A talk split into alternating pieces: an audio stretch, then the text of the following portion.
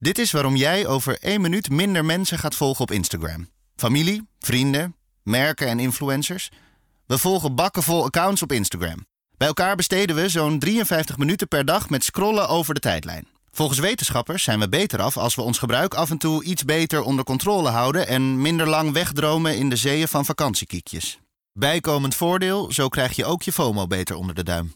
Veel mensen presenteren online namelijk de leukste versie van zichzelf. En dat kan jou behoorlijk wat stress opleveren. Waarom zit ik niet aan de andere kant van de wereld met een superstrak lijf aan een tropisch drankje te slurpen? Door die FOMO blijft je brein alert. Zo verstoort dat kleine schermpje ook nog eens je nachtrust.